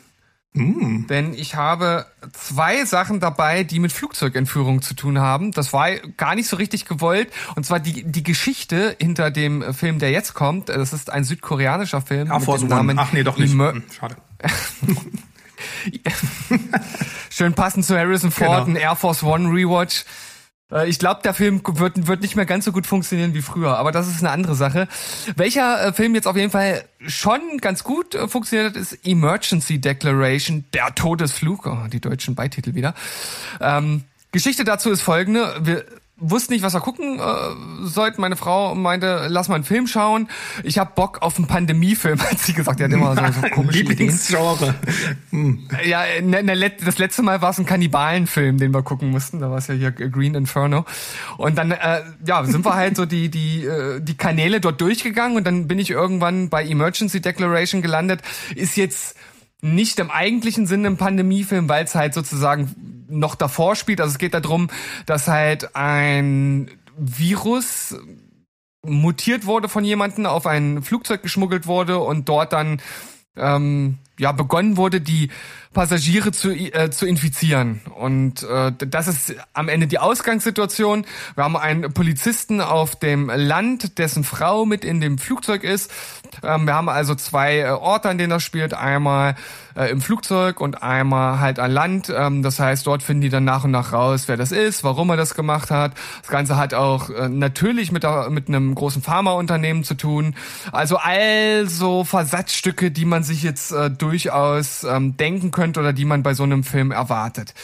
Es ist halt ein südkoreanischer Film und südkoreanische Filme haben einen ganz bestimmten Habitus. Also die Leute verhalten sich, finde ich, nach wie vor immer noch für für unsere äh, westlichen Sehgewohnheiten einfach strange manchmal. Und die Dialoge sind wirklich aus der Hölle teilweise. Also die sind wirklich nicht geil. Und ich weiß nicht, ob das an den Dialogen selbst liegt oder an der Übersetzung, an der Synchronisation. Es ist manchmal wirklich zum Haare raufen, was dort gesagt wird und, und, und wie es intoniert wird. Das ist nicht geil. Äh, Die Musik ist auch nicht geil, weil es wird die komplette Blockbuster-Klaviatur der letzten 30 Jahre gespielt und der Film ist von vorne bis hinten mit Musik zugeschissen. Also es gibt kaum einen Moment, wo man irgendwie mal durchatmen kann. Das könnte natürlich auch irgendwie zum Film passen. Äh, Der ist auch schon von der Pace äh, ganz ordentlich, aber irgendwie ist das dann auch auch too much und man will irgendwie zu viel. Ähm, gab's noch irgendwie Emergency Declaration? Bedeutet, das ist auch der Aufhänger des Films. Also man sieht am Anfang so eine Einblendung, so auf schwarzem Bildschirm, dort steht, und da wird erklärt, was ist eine Emergency Declaration. Da wird dann also einem erstmal erklärt, wenn ein Pilot diese Emergency Declaration äh, ja, deklariert, dann ähm, ist das wichtiger als alles andere, was zurzeit irgendwie im Land oder auf der Erde passiert. Also das ist sozusagen der Notstand und alle müssen sich aufs Flugzeug konzentrieren und es gibt irgendwie, keine Ahnung, eine Notsituation, wo alles anders ist. Was ich halt super strange finde bei dem Film, es spielt absolut überhaupt keine Rolle, dass dieser Notstand äh, irgendwann mal, das ist jetzt von mir aus irgendeine Art von, von Mini-Spoiler, aber eigentlich auch nicht wirklich. Irgendwann sagt der Pilot, ja, ich erkläre den Notstand. Aber es hat Ja, absolut, den es, es, hat. Okay. es, es hat absolut keine Auswirkung auf den Film. Weder am Land noch in der Luft. Es hat keine Auswirkung darauf, ob sie jetzt landen dürfen oder nicht. Also super strange, wo ich mir so denke, das ist der Aufhänger des Films. Aber es spielt überhaupt gar keine Rolle. Also fand, fand ich irgendwie komisch, ähm, weil das hätte man weglassen können und der Film hätte halt mit dem, was er letzten Endes jetzt porträtiert hat, halt trotzdem funktioniert. Weil das, worum es am Ende hauptsächlich für mich geht, ist halt dieser diese Situation, dass die Leute halt nach und nach dort erkranken und auch sterben ähm, und dass man dann natürlich entscheiden muss, was macht man jetzt? Also darf das Flugzeug jetzt landen? Darf es nicht landen? Ähm, wie geht's dann äh, weiter? Gibt's also was ist, wenn die landen und ähm, irgendwie bricht das Virus dann doch aus dem Flugzeug aus und die Leute können nicht geheilt werden und so weiter. Und ich finde diese ganzen Überlegungen und sowas, das macht der Film schon schon äh, ganz gut. Und ich finde, der hatte eine riesen Chance hinten raus. Ähm, ein richtig geiles, ähm, äh, unübliches Ende zu setzen. Und das macht der Film halt nicht. Und da war ich richtig enttäuscht, weil ich dachte, oh geil, wenn er jetzt wirklich das durchzieht, dann ist es eigentlich dann doch ein wirklich äh, richtig guter Film, trotz der schrecklichen Dialoge. Ähm, weil das wäre dann halt was Unübliches gewesen. Und dann kommt hinten raus dieser typische Hollywood äh, Happy Ending Twist, wo ich so denke, oh, ey, muss das denn sein? Und das wird dann auch so Pathos geladen in einer Szene aufgeladen. Ich so denk, denke, oh, ey, ihr hattet so eine geile Chance. Das fand ich wirklich, wirklich traurig, weil das den Film richtig runterzieht für mich. Um noch mal was Gutes zu sagen. Das Schauspiel an sich ist trotzdem ganz gut. Wie gesagt, ich vermute wirklich, es liegt irgendwie an den, an den, an der Synchronisation und daran, wie die Dialoge irgendwie übersetzt wurden. Ähm, und der Film hat drei Szenen, die richtig, richtig geil sind. Es gibt also eine Szene an, an, äh, am Flugzeug, wo sozusagen eine brenzlige äh, Flugsituation dargestellt wird. Das ist so packend inszeniert. Das geht jetzt nicht mega lang, aber das hat mich voll in den Sitz gedrückt. Und hinten raus gibt's noch mal eine ähnliche geile Flug, ähm, äh, Flugeinlage. Das haben die richtig, richtig geil gedreht. Und dann gibt es, und das ist die beste Szene, die ist wirklich nur, ich glaube, eine Minute lang oder so. Und ich weiß nicht, wie die das gedreht haben. Ich vermute mit CGI, aber man sieht's nicht. Die haben es wirklich gut gemacht. Da gibt's so eine ähm, kleine Mini-Plansequenz, eine Verfolgungsjagd, wo die äh, Kamera dann auch ähm, sozusagen folgt, mit ins Auto geht und am Ende dann halt äh, so praktisch direkt der, der Unfall aus dem Auto mitgefilmt wird. Also es ist so packend geil inszeniert. Ähm, also alleine dafür lohnt sich der Film. Ähm, man muss sagen, er geht relativ lang, zwei Stunden 15 Minuten. Und so alles in allem kann ich dem schon eine eingeschränkte Empfehlung geben mit den ganzen Sachen, die ich jetzt halt sozusagen angemerkt, an, angemerkt habe. Verdammt. Also, ich habe eigentlich voll Bock auf den Film, aber du hast ihn nicht gut verkauft, obwohl du dir Mühe gegeben hast, ihn gut zu verkaufen. Dann habe ich zwischendurch habe ich schon wieder gesagt, ach, ich weiß, da habe ich so ein bisschen nachgegoogelt, habe ich gesagt, oh, das Poster sieht aber nicht so einladend aus. Hm. Halt wollte ich den Tab schon äh, gerade wieder zumachen, da dachte ich mir so, ist das Song Kang Ho da auf dem äh, auf dem Poster? Ja, ist er natürlich und der Typ macht ja nur geile Filme, Mann. Also ich habe Ja, noch ja. keinen schlechten Film mit The ihm. Host, Parasite. Ja, eben. Taxi Driver auch. Selbst, selbst die Filme, die ich nicht so geil finde, äh, also die sind trotzdem leben durch sein krasses Schauspiel. Also der Typ ist einfach legendär und, und ich. Ah, wo gibt's den? Wo, wo, wo Ja. hast du den gesehen? Den haben, wo haben wir den denn geschaut? Also wir können ja schon mal ausschließen, dass du dafür Geld ausgegeben hast. Das ist richtig. Ich glaube bei Wow. Ich bin mir gerade nicht ganz sicher. Ich, äh, ich, ich google das mal nach ähm, und äh, gebe das dann gleich nochmal rein. Alles klar. Dann mache ich mal weiter und zwar jetzt nicht in der Luft, sondern jetzt geht's weiter auf der Autobahn, denn ich habe hier neuestes Autobahnfutter für Berg mitgebracht und die Rede ist natürlich von der A24, äh, der neue A24-Film und ich sage hier die ganze Zeit neu. Für mich ist der neu, weil ich vorher von dem Film In Fabric noch nichts gehört habe, was unter anderem daran liegen kann, dass der im Deutschen heißt Das blutrote Kleid. What? Egal. Der, der deutsche Okay. Titel ist aber passt sehr gut, äh, muss man dazu sagen. Ähm, es ist, äh, war ich in der Handlung? Nee, ich sag erstmal, was es ungefähr ist. Es, stell dir vor, du hast einen Dario Argento am äh, Film, der mit, den, mit dem, mit dem Retro-Look eines Panos Cosmatos, also hier aus Mandy gedreht, inszeniert ist. Die Figuren und Dialoge sind wie bei äh, Yorgos Lantimos Film, also Killing of the Sacred Deer und sowas, sehr, sehr theatralisch, psychologisch aufgeladen und sehr, sehr äh, ästhetisch, aber irrational und unrealistisch. Und das Ganze hat eine, ähm, einen psychologisch düsteren Unterbau von David Lynch. Willkommen bei Das blutrote Kleid. Er hat mich komplett umgehauen. Ich, ich habe von dem Film echt, tut mir leid, ihr lieben Cineasten da draußen, noch nichts gehört. Und ich hoffe, Berg, wenn du das hier hörst, kann ich dir auch noch einen Tipp mit an die Hand geben. Aber wahrscheinlich hast du als äh, A24-Jünger das Ding schon mal irgendwie auf dem Zettel gehabt zumindest. Es ist ein wahnsinns geiler Film, ein sehr schwieriger Film. Man muss wissen, auf was man sich einlässt. Ich wusste es in dem Moment nicht. Wir haben den so rausgesucht und dachten uns, ja, das klingt ganz nett. Und bei den ersten Einst paar Einstellungen wusste ich schon, das ist Art, äh, artifiz äh, artifizieller Mindfuck hier, alles klar. Ähm, ich pff, geh erstmal mit dem Hund raus, so gefühlt, so, ne, um mich darauf einzulassen. Im Mittelpunkt der Geschichte steht hier eine Bankangestellte, die nach der Trennung von ihrem Mann alleine mit ihrem ziemlich nervigen Sohn in einer, ja, okayen Wohnung lebt. Ne? Sie haben halt nicht so viel. Ähm, und dann gibt's noch einen wenig erwünschten Dauergast, der, äh, weil der Sohn bald äh, des Öfteren seine ja, ältere Freundin, äh, die hier Brienne von Tart spielt, äh, Gwendoline Christie heißt sie, ähm, das ist die einzige, die, die ich jetzt als Schauspielerin kannte, die äh, immer mit nach Hause schleppt, äh, die dann den, deren Lustschreie sozusagen die Mutter in den Schlaf rauben und die sich dort halt benimmt wie die sogenannte Axt im Wald.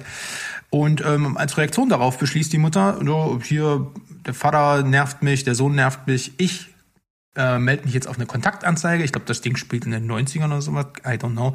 Weiß ich leider nicht mehr. Ähm, also alles noch so ein bisschen oldschool und ähm, melde mich halt, äh, treffe mich halt mit Männern zum Date. Ne? Und da gehst du dann in den Schlussverkauf in so eine Boutique, die schon sehr, sehr strange ist, äh, vor allem durch die Verkäuferin, äh, Miss Luckmore. Und den sehr, die hat ein sehr, sehr expressionistisches Make-up aus, äh, aufgetragen, hat sehr, sehr ausladende Gothic-Garderobe an und ist, redet so rätselhaft, kitschig, ja, merkwürdig halt einfach, alles merkwürdig daran. Da würde ich niemals reingehen. Und ähm, dann hast du noch so einen umherschleichenden äh, Nosferatu-Typen im Hintergrund, der der Ladenbesitzer ist, der immer so um die um die Schau die Schaufensterpuppen spannert und auch mal kurz neben gegen das Fenster ejakuliert. Das ist halt alles so dort, das ist merkwürdig, ne? Würde ich äh, ja. Es ist halt einfach so. ähm, und auf jeden Fall will ich darauf hinaus, dass es da ist und äh, sich für, äh, für dieses Date ein rotes Kleid aufschwatzen lässt, äh, aufschwatzen lässt. Und will das erst nicht so richtig und ist dann auch misstrauisch, ne, als sie dann irgendwie das Kleid dann doch mit nach Hause nimmt. Also sie findet sich schon schön darin, aber es ist schon irgendwie merkwürdig, dass das Kleid eine Größe hat, die ihr nie passen würde, aber es trotzdem wie angegossen sitzt. Und dann bekommt sie so eine Art Ausschlag der dann auch ziemlich eklig in Szene gesetzt wird. Ähm, also da möchte ich nochmal hier den äh, Anja Lily Amarpour Kurzfilm aus dem äh, hier, wie hieß die, wie hieß die Miniserie auf Netflix von von Guillermo del Toros Cabinet of Curiosities oder sowas äh, geht in die ähnliche Richtung vom Ekelfaktor, äh, so Body Horror so ein bisschen. Ne, dann explodiert die Waschmaschine, als sie das Kleid darin waschen, äh, waschen will, als sie das, dann wird sie von einem Hund angefallen und dann schwebt, dann hat sie so Albträume, dass das Kleid so durch die Wohnung schwebt. Es ist halt ganz, ganz weird. Und da ist es vielleicht jetzt auch nicht so das Beste oben gewesen, als die Verkäuferin ihr dann erklärt, naja, die vorherige Besitzerin des Kleides, die man auch im Katalog sieht, die ist halt kurz danach gestorben. Hätte ich so schon mal zumindest ein bisschen skeptisch reagiert dann und ähm, na, mein, mein äh, 14 Tage Rückgaberecht äh, eingefordert. Aber egal. Hat man 14 Tage oder 30, Steven? Wie ist denn das im Einzelhandel gerade? Ähm, 14. Ich, ich müsste meine Frau fragen, die hat ja bis vor gar nicht allzu langer Zeit dort gearbeitet, aber ich kann es dir nicht beantworten. Ich weiß es auch nicht mehr. Egal. Und wenn ich es wegschmeiße unser Häcksel, aber ich wäre irgendwann skeptisch geworden. Na egal. Die Handlung nimmt noch so manche Wendungen. Später wird dann auch noch ein Handwerker und dessen Verlobte ins Zentrum des Films mitgerückt und das alles folgt einer sehr, sehr stilistischen Albtraum Antilogik und die Bilder sind super morbide, der Soundtrack ist super psycho, der Film sieht aus wie ein 70s Relikt. Ey, das ist halt, wenn du auf sowas stehst und ich stehe da drauf, dann ist es geil. Was es so ist, was es eigentlich im Kern aussagt, also wer, der, wer sich dadurch, wer sich da viele Antworten erhofft oder irgendeine rationale Erklärung, lasst es bitte sofort sein. Keine Ahnung. Na, ähm, ich, ich will auch nicht spoilern. Es geht schon in definitive Richtung hier am Ende, aber trotzdem machen diese Richtung einfach nur wieder die nächste Tür auf, äh, in den nächsten Mindfuck, wo du dich fragst, was ist denn jetzt passiert? So, ne? Ähm, deswegen, ihr wisst jetzt ungefähr, was ihr für einen Film erwartet. Ich habe habe ja die, die Regisseure am Anfang genannt. Ähm, was ich noch positiv anmerken möchte, es ist natürlich irgendwo eine Parabel an Konsumkritik so ne? Und auch beziehungsweise die Kritik äh, Kritik an unserer äh, an der Begehrensstruktur der Konsumgesellschaft weil das ist eigentlich das übergeordnete Thema und das ist so ein bisschen auch was durch den Film in vieler Art und Weise künstlerisch behandelt wird wird. Und das alles ist halt von Peter Strickland der den Film inszeniert hat und den ich jetzt mir definitiv auf die Fahnen geschrieben habe dass ich da mal in seine äh, Filmografie abtauchen möchte weil ich kannte den bisher nicht und er scheint nur so einen, so einen, so einen weirden Shit zu machen. Das ist von ihm sehr stilvoll und gekonnt in Szene gesetzt und auch sehr, sehr absurd und mit sehr viel schwarzen Humor gemacht. Sehr einfallsreich, äh, cineastisch sehr wertvoll. Aber wie gesagt, ey, um Gottes Willen, nicht so einschalten und sagen, ey, ja, ich hätte jetzt mal Bock auf so einen, auf einen Horrorfilm und so. Das ist wirklich super strange hier alles. Also es ist wirklich, äh, hä? Denke ich mir die ganze Zeit, aber es ist ein geiles Hä. Deswegen, das blutrote Kleid A24 hat mal wieder genailt, aber äh, bitte wisst, auf was ihr euch da einlässt. Ich habe damals den Trailer dazu gesehen und fand den schon super weird. Äh, hab jetzt tatsächlich auch eher so eine Art, äh, ja, ich will nicht sagen straighten Horrorfilm, aber schon irgendwie einen Horrorfilm halt erwartet. Aber das hört sich jetzt tatsächlich irgendwie sehr, sehr seltsam an. Ich überlege gerade, ob das ein Film wäre, den meine Frau gut finden Ja. würde, weil die mag so einen strangen Scheiß. Also wenn wer, wer sich freiwillig Antichrist anguckt, für den ist das blutrote Kleid einfach nur ein Traum. Sehr gut. Dann äh, muss ich den ja, dann muss ich den ja mit auf meine Liste nehmen sozusagen. Ich kann ja nicht immer nur das gucken, was ich gucken will. Ja, pack mal mit drauf. Sehr schön. Dann äh, ja, dann kommen wir schon äh, zu, zum Abschluss von meiner Seite. Und ich habe ja, ich habe ja gesagt, ich habe das äh, Flugzeug Double Feature heute im Gepäck. Und ich habe die äh, sehr aktuelle Serie Hijack von Apple Plus mit Idris Elba mit dabei. Äh, ja, schon alleine, weil Idris Elba mitspielt, ist das für mich ein Grund, äh, das, das auszuprobieren, egal was darüber gesagt wird, weil der, der, der kann halt überall mitspielen und macht halt einfach alles besser. Ja, Es ist halt einfach ein Scham, Schambolzen vor dem Herrn. Ich, ich mag ihn einfach als, als Typen. Und hier ist es auch sehr ich muss jetzt ich muss jetzt aufpassen, dass ich nicht die beiden Filme durcheinander bringe und die Storylines, weil weil das ja doch schon ein bisschen ähnlich ist. Ähm, also ich muss mich jetzt äh, konzentrieren, wenn ich ab und zu mal nachdenke, wisst ihr wieso. Ähm, hier ist es auch so, dass ich nicht exakt wusste, worum es äh, geht in der Serie. Ich wusste nur, ähm, es geht um eine Flugzeugentführung und Idris Elba ist dabei. Also dachte ich natürlich gleich, okay, das geht irgendwie so in äh, äh, Richtung ähm, hier nonstop oder so, ne? Also dass er sozusagen der der Obermufti ist, der dann da irgendwie alle fertig macht. Aber das ist tatsächlich nicht der, der der eigentliche Aufhänger der Serie. Der Aufhänger und das macht die erste Folge richtig geil, ist, dass du bis zum Schluss gar nicht so richtig weißt, was er für ein Typ ist. Äh, Und dann stellt sich halt heraus, dass er ein äh, sehr erfahrener Verhandlungsführer aus der Wirtschaft ist. Und er ist dann derjenige, der anfängt, dort im äh, Flugzeug mit den ähm, Entführern zu verhandeln und sich immer wieder ähm, äh, immer wieder einzumischen und versucht halt die Situation zu retten und natürlich hat er immer irgendwie im Hintergrund er will das Flugzeug und die Leute sicher nach unten bringen aber er muss dann halt dementsprechend auch manchmal äh, ich sag mal in Anführungszeichen, die Seiten wechseln oder Dinge machen, die halt die anderen Leute nicht verstehen. Und dafür ist er halt absolut perfekt. Das, also ich, ich glaube, jeder, der Idris Elba aus seinen Filmen und Serien kennt, der kann sich das jetzt vorstellen und genau so macht er das halt auch.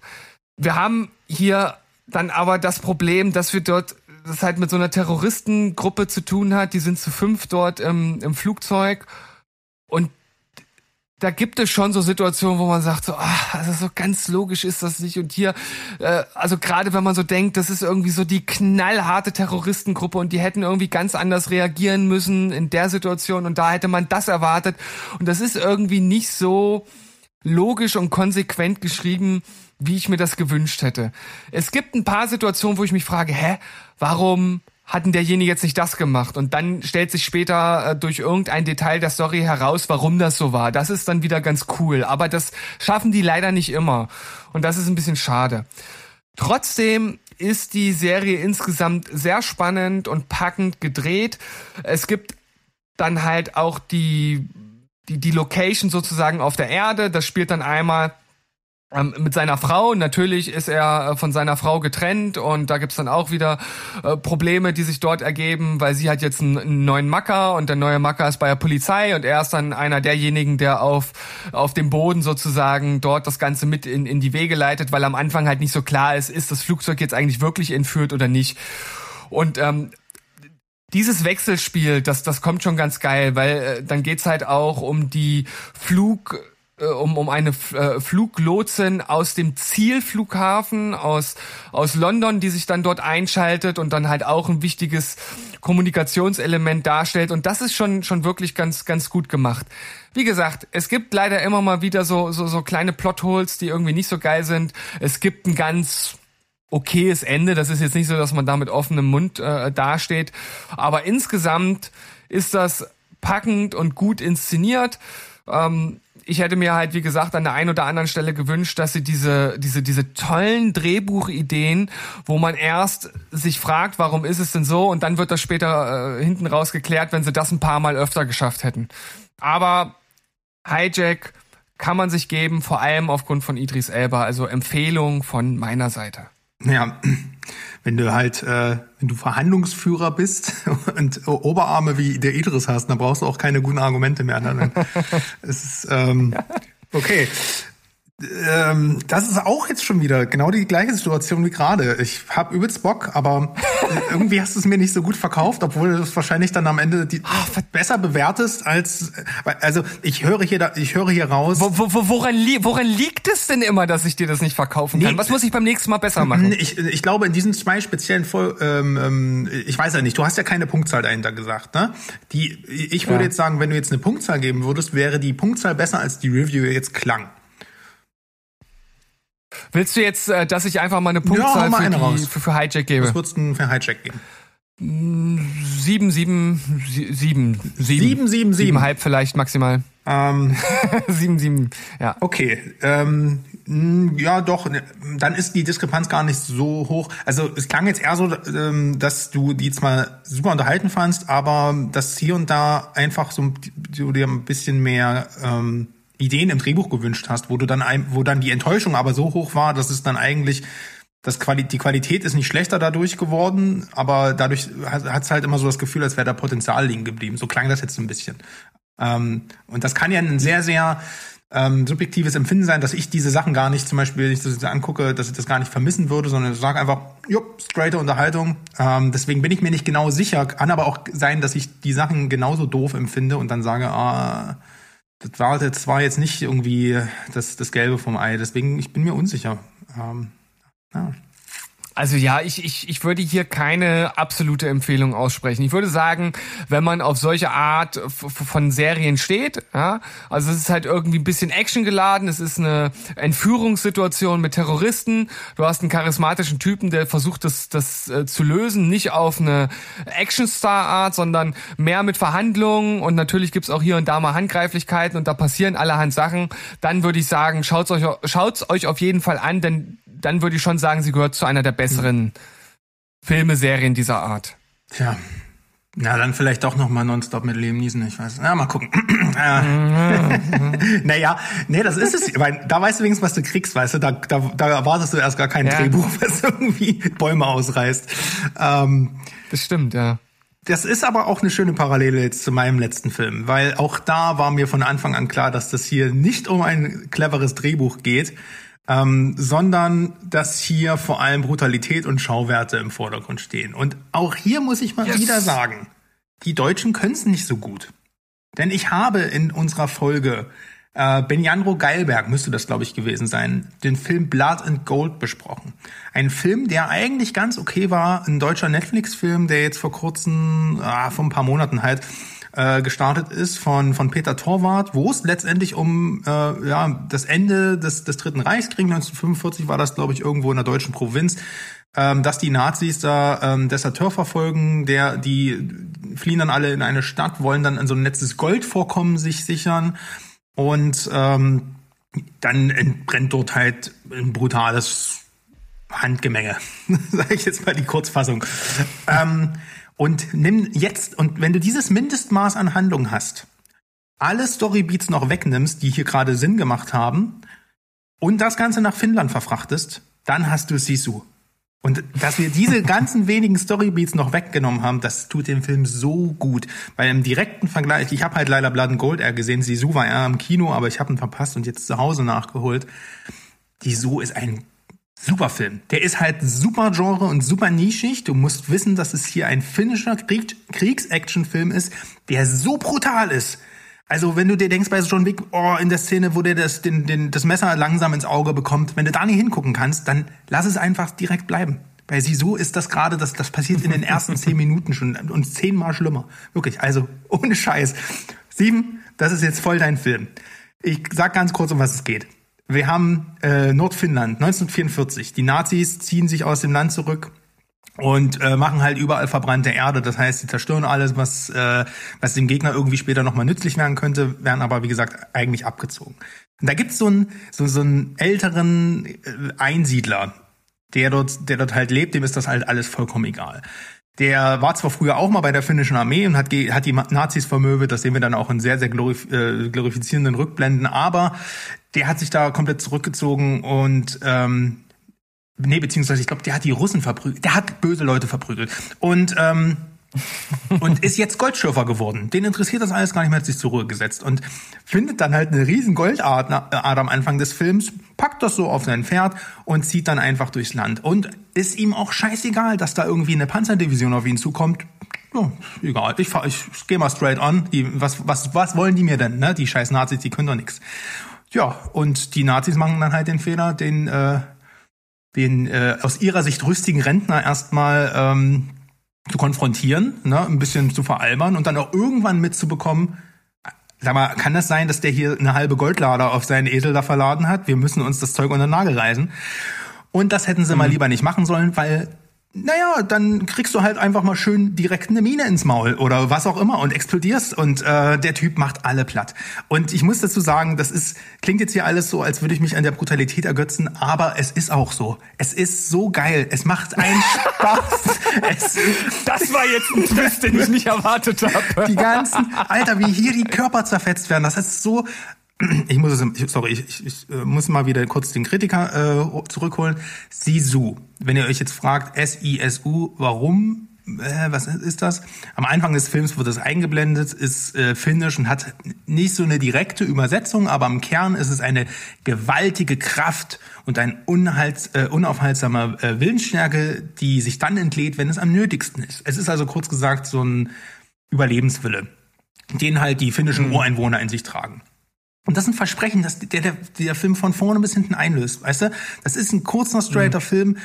Die Action-Choreografie ist bis auf den Punkt, bis zum Anschlag und noch weit darüber hinaus als äh, das, was ich echt lange gesehen habe, so kompromisslos über, überhöht und brutal. Also das sind halt Gags. Ich habe das als Gags verstanden. Tut mir leid, wenn ich das jetzt äh, falsch rüberbringe. Es ist unglaublich krass, wie hier Menschen verenden in diesem Film. Aber es macht Spaß. Und deswegen denke ich mir halt so, ja, dann mach halt, dann mach's halt richtig. Weil da, wo wir bei den Filmen immer sagen, na ja, äh, äh, nichts halbes, nichts Ganzes, aber die Brutalität war ja im Ansatz da der konzentriert sich nur auf diesen Aspekt, aber der zeigt dann auch 100 Prozent, wie es funktionieren kann. Das führt dann halt auch so weit, ne? Äh, Ich muss jetzt jetzt eine Szene spoilern, der liegt, ähm, der, ne, du bist, der ist der Typ halt unter Wasser und der hat halt gerade keinen Schnorchel oder sowas zur Hand. Na, da muss er halt mal kurz einem, äh, ist nicht, die, die Luftröhre aus der Kehle rausziehen, der dort halt mitschwimmt und dann tut er halt durch die nuckeln. Das ist doch gar kein Problem. Und das ist wirklich, das macht, das geht den ganzen Film so durch. Ähm, das, was den Adrenalinpegel und den Härtegrad angeht, fängt Sisu da an, wo die meisten Filme eigentlich heutzutage schon aufhören. Das ist, das kann man jetzt natürlich sehr, sehr abstoßend finden, das verstehe ich auch schon. Ähm, ich glaube aber, der hat so eine reduzierte Grundprämisse, äh, und da kann man jetzt wieder schimpfen, Nazis, hm, hm, hm. prinzipiell, ne, das ist hier, das ist alles, sind alles Karikaturen, das ist ein Comic, äh, im Prinzip eine Comichandlung. Und ähm, wenn das irgendwie ähm, wer auf sowas steht und diesen ganzen anderen Scheiß mit dämlicher Story und Figuren und auf zu Schauspielern, wer sich das immer, wer, wer mal sagt, den, den Scheiß könnt ihr gerne weglassen, dann bitte einfach direkt diesen diesen Rachefilm äh, aus Finnland angeben, diese kleine Perle. Alle Action ist super handgemacht, die Gore-Szenen sind super geil. Hier fahren echte Panzer durch echt schön gefilmte Landschaften. Es ist brachial, es ist konsequent und es macht so viel Spaß. Also wirklich ein absoluter Geheimtipp. Ich kann nicht sagen, dass der beste Film aller Zeiten ist, aber für das, was der Film ist, ist er absolut perfekt. Ja, ich bin all in. Ich hatte ja damals auch den Trailer gesehen und, und hab praktisch das erwartet, was du mir jetzt bestätigt hast. Und von daher, ich hätte jetzt äh, auch praktisch den perfekten Zeitraum dafür, weil ich genau weiß, dass meine Frau den niemals mit mir zusammen schauen würde und die ist jetzt nicht da äh, übers Wochenende. Aber der ist ja leider nirgendwo frei verfügbar. Das ist sehr schade. Und ich bin ja so knauserig. Und ich bin ja auch bald arbeitslos. Ich habe kein Geld mehr. Das geht leider nicht. Er muss da auch Minen auf Leute werfen, weißt du? Ja, wa- wa- Schöne Mine ins wahrscheinlich. Maul. äh, ja, ähm, ich hoffe, du kannst den ganz bald mal nachholen, weil ich weiß, dass das, äh, das du, du magst ihn wahrscheinlich sogar noch ein bisschen mehr als ich und das klingt jetzt schon so, als wenn man den nicht mehr mögen kann, aber klar, er ist halt relativ eintönig. Das muss ich am Ende trotzdem noch sagen. Ne? Du hast nicht, das Setting ändert sich nicht, du kannst nicht jetzt irgendwie einen Twist erwarten oder sonst was. Aber wie gesagt, ähm, das habe ich halt auch nicht zum Glück und deswegen habe ich halt alles bekommen, was ich äh, mir von diesem Film erwartet habe.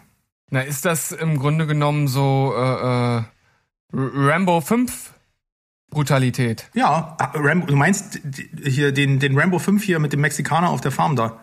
Ja. Ach, lächerlich. Last Blood. Ja, lächerlich. Lächerlich. lächerlich.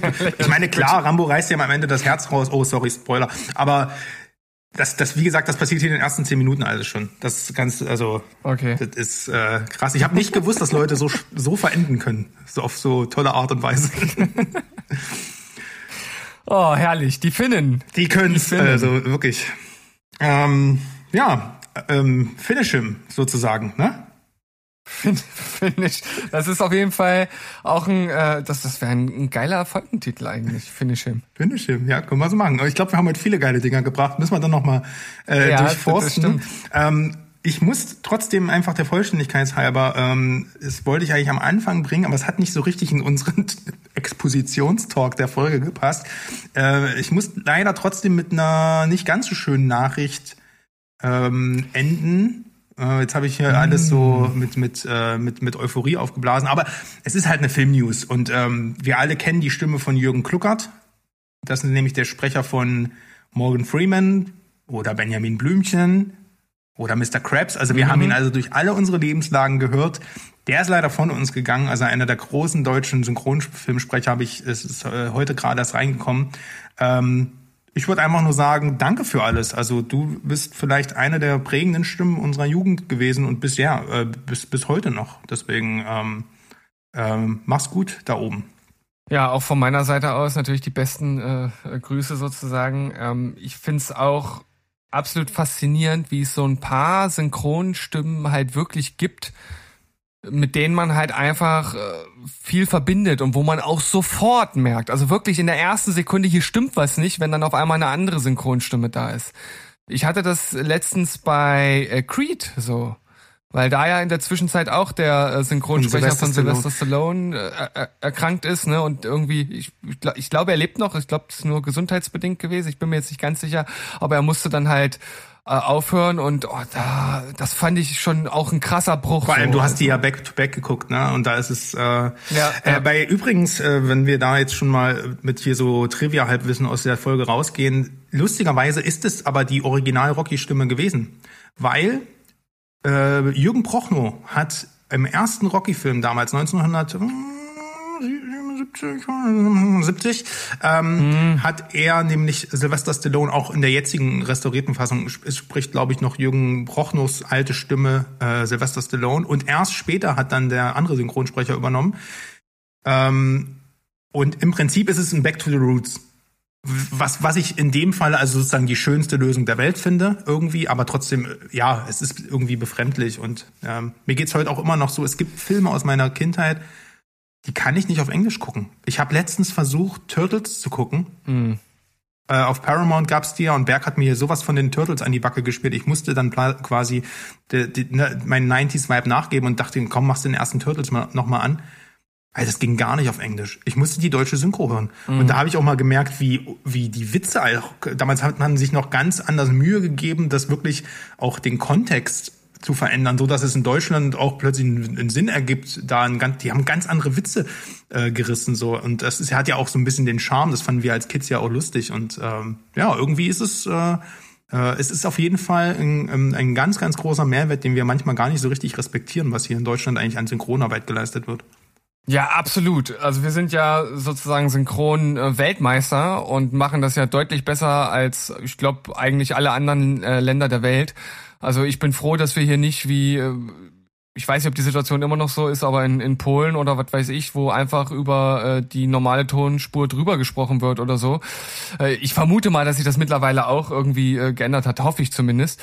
Ähm, aber das ist natürlich äh, ein Zustand, den, den wir hier eigentlich noch nie hatten. Also wir haben ja eine richtige Synchronstimmenkultur und Ja. machen das, glaube ich, auch überwiegend sehr gut. Ja, zum Vor- und zum Nachteil. Ich finde auch immer, man sollte gar nicht immer diese ähm, Debatte immer aufmachen, guckst du den jetzt im O-Ton oder nicht und so. Ist eigentlich egal, weil es muss, man muss das halt einfach als was Unterschiedliches betrachten. Ein äh, Sy- Synchronsprecher ist halt irgendwo auch ein Schauspieler und der kann dem Charakter was zum Guten verleihen, der kann den kopieren oder der kann dem halt auch ruinieren. Das ist, kann alles möglich sein, aber ist auf jeden Fall eine ganz andere Interpretation. Und ähm, gerade wenn das mit unseren äh, Erinnerungen verhaftet ist, ist das auch immer ganz schwer äh, für mich davon loszukommen. Und ja, deswegen ähm, guckt auch mal was synchronisiert. Ähm, oder lasst es bleiben, mir doch scheißegal. Ähm, Steven, das war eine. Ich, ich hatte ja letzt, ich, ich hatte letztens ja das Problem bei Barry. Weil ich wusste nicht, dass die vierte Staffel noch nicht synchronisiert online war zu dem Zeitpunkt. Ja. Da musste ich dann sozusagen auf äh, OV switchen. Es ist halt einfach immer, also egal, äh, es kommt ja immer auf den Anker drauf an, den du erst setzt. Ne? Wenn ich es andersrum gehabt hätte, dann wäre es halt komisch gewesen, dass ich jetzt auf Deutsch geguckt Genau, hätte und genau. sowas komisch, dass ich auf einmal OV gucken Es ist ja musste. genau, Ne? es ist ja nicht bloß Ja. die Stimmen, das ist ja gar nicht das Problem, sondern das ganze Sounddesign ändert sich ja natürlich auch, ne? weil die ja mit richtiger Ja, Mikrofonierung ja. arbeiten und viel beim im Deutschen ja alles im, im Studio nachsynchronisiert wird. Äh, klingt das halt alles nach Hörspiel, was wir machen, ne? Aber und ich glaube, das Ja. ist da dann so ein Gewöhnungsfaktor. Aber ähm, ich finde gut, dass es beides gibt. Also manches hat auch definitiv seine Vorteile, im Original zu gucken, ähm, bei sehr vielen sogar. Aber gerade bei so Sachen mit Dialekten und sowas, da wird's mir dann auch immer unheimlich. Ne? Das ist, äh, da willst du ja auch nicht den ganzen Film mitlesen. Wie gesagt, hat alles Vor- und Nachteile. Und ähm, wir sind ja Verfechter von beiden Sachen. Und ich würde sagen, wir haben hier eine richtig coole Folge hingelegt. Also da waren wieder ein, einige Genre-Ausreißer dabei. Hat mir gut, gut, sehr gut gefallen. Äh, mir auf jeden Fall auch. Und äh, du hast jetzt mit, mit Sisu auf jeden Fall einen Film dabei, den ich jetzt äh, als, als heißen Anwärter demnächst äh, auch irgendwo schauen werde, sobald ich die Möglichkeit habe. Und äh, ich hoffe, ich, ich konnte dem einen oder anderen äh, mein, mein Flugzeug-Double-Feature hier äh, ein bisschen näher bringen, auch mit den leichten Einschränkungen. Aber die Schauwerte sind da. Es lohnt sich also und ähm, wenn ihr mit uns über diese Filme und Serien diskutieren wollt, dann kommt doch auf unseren Discord-Server. Den Zugangslink dazu findet ihr auf unserer Internetpräsenz stevenspoilberg.de. Ja, das wäre super. Da gibt's immer regen Austausch. Ähm, und ähm, ja, Steven, wir müssen jetzt hier noch auswürfeln, wie äh, wir den Folgentitel nennen. Ähm, ich glaube, so viel lustigen Scheiß haben wir lange nicht mehr gelabert. Ähm, und an euch alle da draußen, bewertet uns bei äh, Spotify und äh, Apple Podcasts, wo das auch überall noch geht. Bei Apple Podcasts gibt's immer so ein paar Ges äh, Gesellen, die, das, die uns downgraden, oder? Wir werden euch finden und wir Ja. werden euch töten. So sieht's nämlich mal aus. Wir haben nämlich ein, ein, äh, ein, ein ganz beson besonderes Set an Fähigkeiten. Genau. Ja, das wir an, an, an euch auslehnen werden. Ja, nee, also es wäre ja zumindest schön, ja, wenn diese äh, Spacken, die das machen, wenigstens eine Begründung dazu schreiben würden. Aber dann halt einfach nur einen Stern zu geben ohne Begründung, finde ich halt schon ein bisschen sackig. Also das, das, das, das nervt mich dann schon, Ja. weil es kann ja sein, dass sie wirklich was stört und dass wir irgendwas machen, was wirklich Kacke ist. Dann sollen sie es uns doch sagen, dann kann man es ja auch verbessern. Aber Das so. stimmt. Ich wette, die bewerten einfach alle Folgen, wo Mo nicht dabei ist, mit einem Stern. Und äh, das da müssen, müssen wir mal analysieren, ob sich das Muster Hm. anwenden lässt, weil dann wissen wir einfach, Mo, wir zerren dich jetzt wieder vom Mikro, so geht das nicht weiter. Wir müssen mal wieder So Qualität geht hier das nicht reinbringen. weiter, genau. Gut, Lieber Sandro, vielen Dank für äh, dein Beisein hier. Äh, Ich habe zu danken. Und wir sehen uns, wir sehen uns demnächst oder hören uns demnächst wieder in einer Folge. Vielleicht sind wir ja auch mal wieder zu viert unterwegs. Das wäre auch geil, ne? Hatten wir schon lange nicht mehr. das wäre mal wieder ein Highlight. Aber wir kriegen das schon wieder hin. Ähm, und ansonsten lasse ich dir jetzt nicht die Chance, sondern ich nehme dir das einfach vorweg und sage Tschüss, ciao und goodbye. Bleibt spoilerfrei. Tschüssikowski und bis zum nächsten Mal. Bitteschön.